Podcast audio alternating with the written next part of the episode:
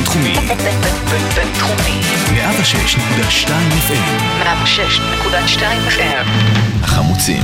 פרופסור בועז בן דוד ופרופסור גלעד הירשברגר. במבט פסיכולוגי על בחירות 2019.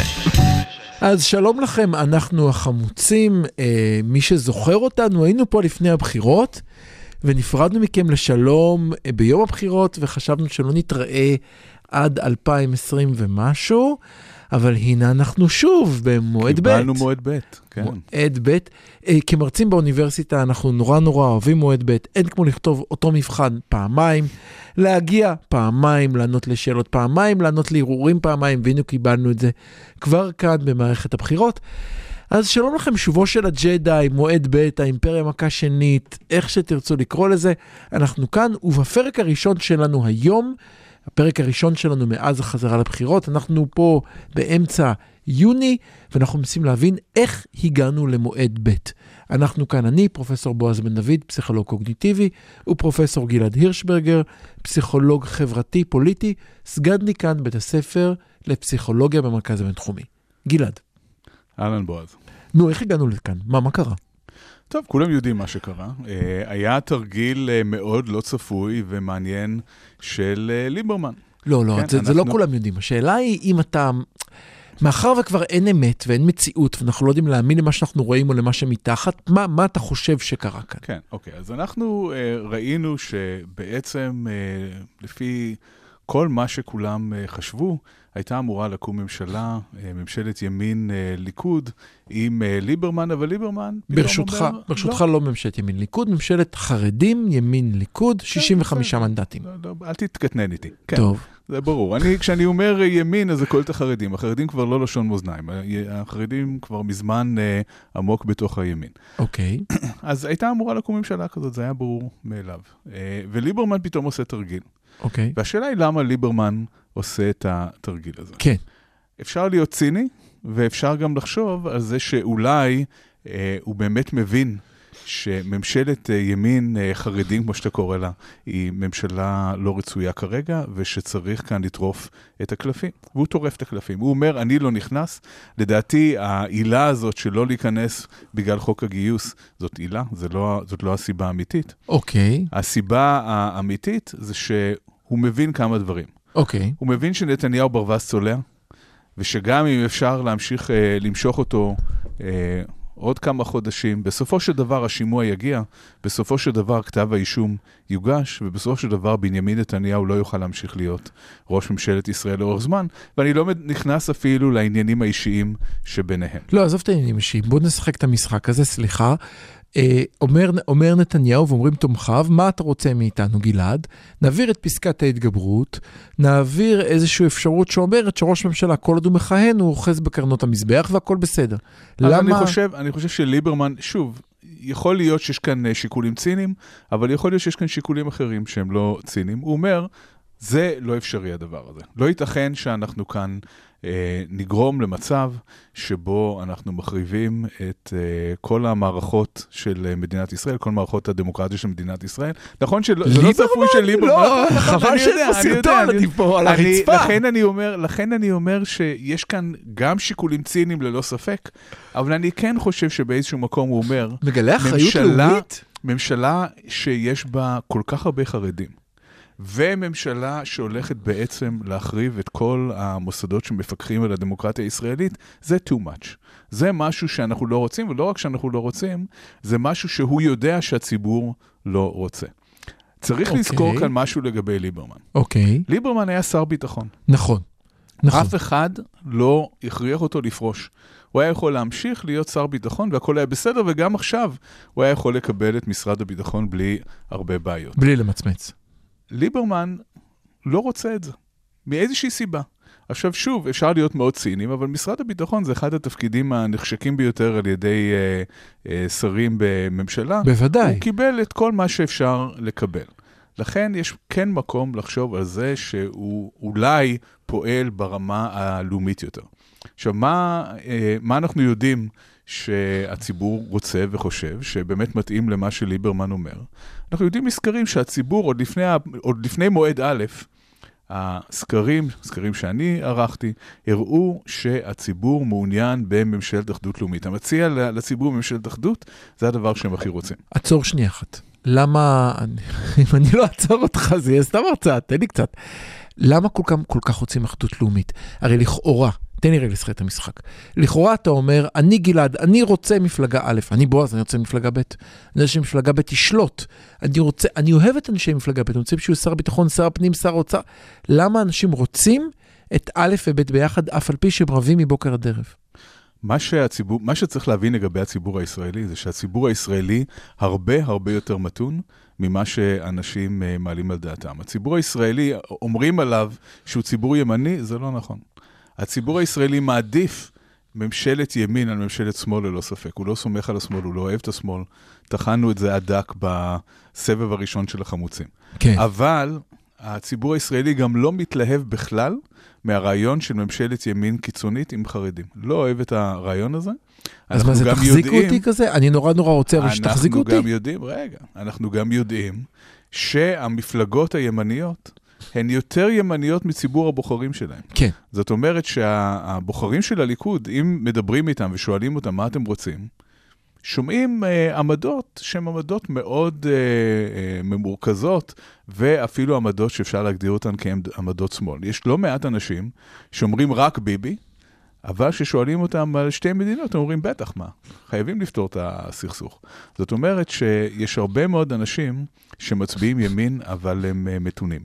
אפילו במפלגות הימין הקיצוניות יותר, יש אנשים שמצביעים למפלגות האלה והם מחזיקים בעמדות מתונות. טוב, זה, זה, ולכן... זה, אולי, זה אולי אפשר להסביר דרך השבטיות ודרך המפלגה, המפלגות, כן. המפלגה הדתית היחידה שקיימת היום, בעצם כבר אינה מנותקת מעמדה פוליטית, בהחלט. נכון, ולכן ממשלת אחדות, במיוחד עם מפלגה כמו כחול לבן, שהיא מפלגה שבמקרה הטוב אפשר להגדיר אותה כימין רך, כמרכז ימין, נכון? זאת אומרת, אם, אם יש שם איזושהי עמדה, אז זאת כנראה העמדה הרווחת במפלגה הזאת. כן. זה לא נראה אסון גדול כל כך. זאת אומרת, ממשלה שהליכוד יוביל אותה, אבל יהיה בה גוש מאוד רציני של כחול לבן, עם כל הגנרלים וכל הלפידים וכולי, נראה כמו עסקה הרבה יותר טובה מאשר אה, ממשלת אה, ליכוד חרדים עם ימין קיצוני. אתה לא מסביר לי. אני, אני לא, סליחה, אתה מסביר, אני לא הסברתי את השאלה. תן להסביר אותה שוב. תסביר את השאלה. בוא, אה, בכל זאת, אני, אני, אני פסיכולוג קוגניטיבי, אתה חברתי-פוליטי פה.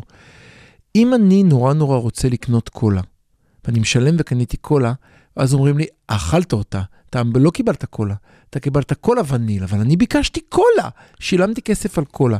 אז אתה אומר שהציבור קונה קולה, אבל רוצה קולה וניל. לא, אני אומר, אה, יכול להיות שזה אה, בסדר, אני אזרום עם הדימוי אני, הקשה אני, הזה שלך. אני אחזיק את עצמי עוד צעד אחד, זאת אומרת שהציבור אומר, אני מצביע ליכוד, אבל אני רוצה ממשלת אחדות. זה מה שאני לא מצליח מה להבין. ש, מה ש... אם אה, נלך על דימוי המשקאות שלך, אז הציבור לא אוהב ביטר למון, והוא גם לא אוהב קולה.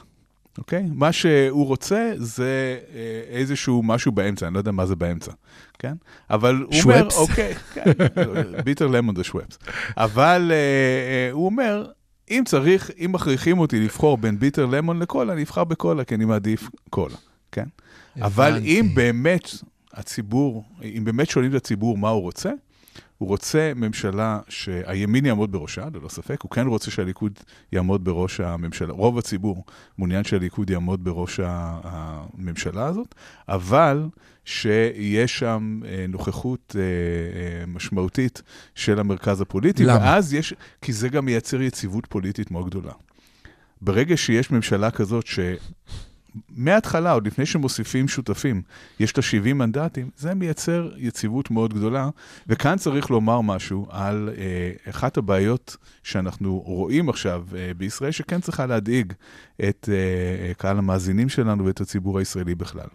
חוסר יציבות פוליטית, כמו שיש היום בישראל, זאת אומרת שיש בחירות שישר אחריהן יש עוד מערכת בחירות, זאת נורת אזהרה.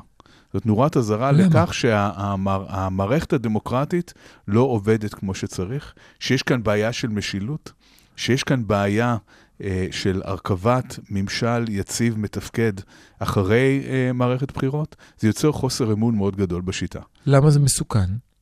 זה מסוכן בגלל חוסר אמון בשיטה, וזה מסוכן גם בגלל שבואו אה, אה, נצייר כמה תרחישים של מה שיכול לקרות עכשיו, כן? נניח שאנחנו עכשיו, בסוף המועד ב' של הבחירות הנוכחיות, כן, כן. אנחנו מגיעים למצב שהוא מאוד מאוד דומה למועד א'. כן, התוצאה בסדר. מאוד מאוד דומה, ושוב ליברמן לא נכנס, ושוב לליכוד אין 61 או מנדטים. אפילו יש לו 61 והוא מקים משהו שנראה דרדלה. לא, אני דווקא הולך, 60. אני הולך דווקא לתסריט, אוקיי. ששוב אין לו 61 מנדטים. בסדר. שוב לימין אין 61 מנדטים, ליברמן, צריך את ליברמן, הוא לא מוכן להיכנס. אוקיי, מה קורה אז? הולכים למועד ג', מה בדיוק קורה במקרה כזה? כן. אם אנחנו שוב נקלעים לסיטואציה שבה המערכת הזאת לא מתפקדת, ושוב מביאה אותנו לחזרה על בחירות, אני לא חושב שזה התסריט הריאלי, אבל אני אומר, רק אם, אם נזרום כרגע עם הרעיון הזה, אוקיי. זה אה, גורם לחוסר אמון מאוד מאוד עמוק של הציבור במערכת הדמוקרטית, במערכת הפוליטית הישראלית, וזה יכול להוביל, אנחנו יודעים גם מדוגמאות היסטוריות, וכולם שונאים כמובן את ההשוואות. אסור להזכיר, טפו טפו, חס וחלילה, טפו. אנחנו יודעים שבמקומות שבהם הייתה חוסר יציבות אה, פוליטית כזו, אה, הרבה פעמים חיפשו את האיש החזק שירים את העניין. כן, אבל, אבל אני, אני שומע מה שאתה אומר, ואני אסביר לך את הבעיה שלי עם זה. אולי זה לא בעיה, אולי חידוד. בדרך כלל מי שמדבר בעד יציבות פוליטית, בעד יציבות שלטונית, בא ומדבר על כך שצריך לדכא את, ה, את המיעוט, שצריך לדכא את האופוזיציה בשביל שתהיה יציבות שלטונית. צריך לדכא את בית המשפט, כי הוא מונע ממני ל- לקחת את רצון אתה- הבוחר. אתה אתה לוקח את אותו חסר ולוקח אותו. לצד שני. אתה אנרכיסט חסר תקנה. אוי, הנה התחלנו, לא נפגשנו חודש, אה, גלעד, איזה כיף. כן, ממש. אה, זה פשוט לא נכון מה שאתה אומר, אוקיי. אני מצטער. אה, יציבות פוליטית ומשילות. הם אה, מאבני היסוד של כל חברה לא, אני, מתפקדת. אני לא אסביר את עצמי, זה בדרך כלל משמש כטיעון שעושים בו גם במערכת הבחירות האחרונה. באו ואמרו, אין יציבות פוליטית בגלל שיש בית משפט עליון, שמונע מאיתנו לחוקק אחר, חוקים. טיעון, אה, אתה- אין יציבות פוליטית בגלל שהאופוזיציה לא אבל נותנת זה לעבוד. לא, לא על זה אנחנו מדברים, אנחנו מדברים בעצם על זה שכדי שמדינה תוכל לתפקד בצורה נורמלית, צריך להיות איזושהי רמה של יציבות, איזושהי רמה של אה, משילות. כן, זה כן. לא אומר כמובן שאין בתי משפט שמפקחים, וזה לא אומר לא, לא, כמובן אני- שאין עיתונות חופשית, וזה לא אומר כל, וזה לא אומר שצריך לדכא מיעוטים חלילה, זה פשוט אומר שהממשלה יכולה למשול, אני וזה דבר טיעון- מאוד חשוב בכל מדינה. אני אומר שאותו טיעון בעצם של משילות, המילה הזאת היא משומשת היום במעשה בשני הצדדים לכיוונים שונים. זאת אומרת, מצד אחד היא משמשת על ידי, למשל, תומכי נתניהו, שאומרים, משילות, נבחרתי, תנו לשלוט, אל תיתנו לבית המשפט להתערב, אה, הבנתי מאיפה ואל. תעצרו. אוקיי. מצד השני, אתה מה אומר שאתה משילות... עכשיו אומר, כן. בדיוק מדגים את הסכנה של המציאות הפוליטית שאנחנו אה, מצויים בה כרגע. כאשר אנשים כמו אה, פרופסור בועז בן דוד חוששים מהמילה משילות, בגלל שמיד זה עושה להם קונוטציה של אה, פסקת ההתגברות ושל חוק החסינות ושל כל פרשיות נתניהו וכולי, מה שזה אומר זה שהמערכות הפוליטיות בישראל הן פחות יציבות ממה שהיינו רוצים שהם יהיו. היינו מצפים מאנשים אה, ממוסדים ומעוגנים כמו אה, פרופסור בועז בן דוד. אני ממוסד ש- ומעוגן? לא, נניח, כן, לא, אתה אנרכיסט, זאת האמת. ש, אה, שכן יתמכו בזה ש, שהמערכות יתפקדו. כן. אבל כרגע, באמת הקונוטציה אצל הרבה אנשים של מערכות מתפקדות, זה של שחיתות, זה כן. של דיכוי, זה של הרס המערכות הדמוקרטיות. וכאן שוב בא ליברמן על הסוס הלבן. אתה, אוקיי. אתה, שוב, אתה לוקח את ליברמן, אני מזכיר, להזכיר לך איים? אתה רוצה איים במזרח התיכון שאני אזכיר פה? לא, לא, אין, מזוודות? תראה, אין, אה, אין ויכוח. אני, אחד הדברים המדהימים ש, שקורים, זה שבשנות ה-90 ותחילת שנות ה-2000, אוקיי. בש- בתחילת שנות ה-2000, השם ליברמן ישר אה, העלה קונוטציה של איזה קלגס אה, רוסי מפחיד, אה, משהו... שהוא טיפח למען הקמפיין כן, כן, שלו, ש- כן, מילה בסדר. של ליברמן זה מילה, ליברמן לא מאיים, ליברמן מקיים. כן. אלה סיסמאות הבחירות שלו, הוא טיפח נכון, את זה נכון, לחלוטין נכון, לצרכיו. אבל מה שקרה אה, ברבות הזמן זה שפתאום הוא התקווה הלבנה הגדולה של, אה, ה- נגיד, המחנה הליברלי בישראל. זה, זה מצחיק, זה אין ספק זה שזה פשוט לא מצחיק. יאומן, זה לא נכון, יאומן. נכון. אבל כאן אמרת משהו שהוא חשוב לגבי ליברמן שצריך אה, להדגיש אותו, וזה העניין של המילה זו מילה.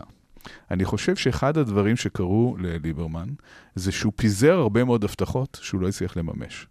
בהתחלה הוא אמר שהנייה ימות תוך 48 שעות, והנייה חי וקיים עד עצם היום הזה. הוא דיבר על אה, אסואן טהרן, סכר אסואן עומד, וגם טהרן אה, בינתיים לא הופצצה למרבה השמחה, אבל הוא הבטיח. עונש מוות למחבלים. עונש מוות זה היה למחבלים. הבטחת הבחירות שלו, זה היה נכון. בכל שלט. אין עונש, כאן- אין מוות ויש מחבלים. אז כאן השאלה הגדולה, ותרשה לי אה, לפרשן את זה לשנייה. בטח. השאלה הגדולה זה האם ליברמן יעמוד במילה שלו הפעם, ובאמת לא יאפשר הקמה של ממשלת ימין אה, חרדים, או שהוא יתקפל ברגע האחרון, או שזאת ההזדמנות שלו בעצם להראות שמילה של ליברמן זה באמת מילה, כי הוא מבין שהתדמית שלו בעיני הציבור נשחקה. שהוא כבר לא נתפס, כ- הוא נתפס כמי שמברבר ולא כמי שמקיים את אה, דברתו. אז אנחנו מסכמים, הפרק הראשון שלנו היה איך הגענו למועד ב', יושבים כאן שני מרצים ממורמרים שמגיעים לפעמים למועד ג', וזה כבר באמת סיוט. ניסינו לפענח מדוע ליברמן עשה את שעשה, דיברנו קצת על משילות. אה, כשני פסיכולוגים שמתעסקים במשמעות מילים, ראינו איך מילה מקבלת משמעות ומשנה וטעונה במשמעות שונות דרך השימוש בה, אם בהקשר זה או בהקשר אחר. וסיכמנו בכך שהאם ליברמן שוב בשבי במילים יעמוד מאחורי המילה שלו שמילה שלו זה מילה, או שמא נסיבות הבחירות יובילו אותו, כמו שהובילו את כחלון והרבה אחרים, למקום אחר. ועל כך נדבר בפרק הבא שלנו, אל תלכו לשום מקום. בפרק הבא נספר על סידור הכיסאות בטייטניק. החמוצים, פרופסור בועז בן דוד ופרופסור גלעד הירשברגר. במבט פסיכולוגי על בחירות 2019.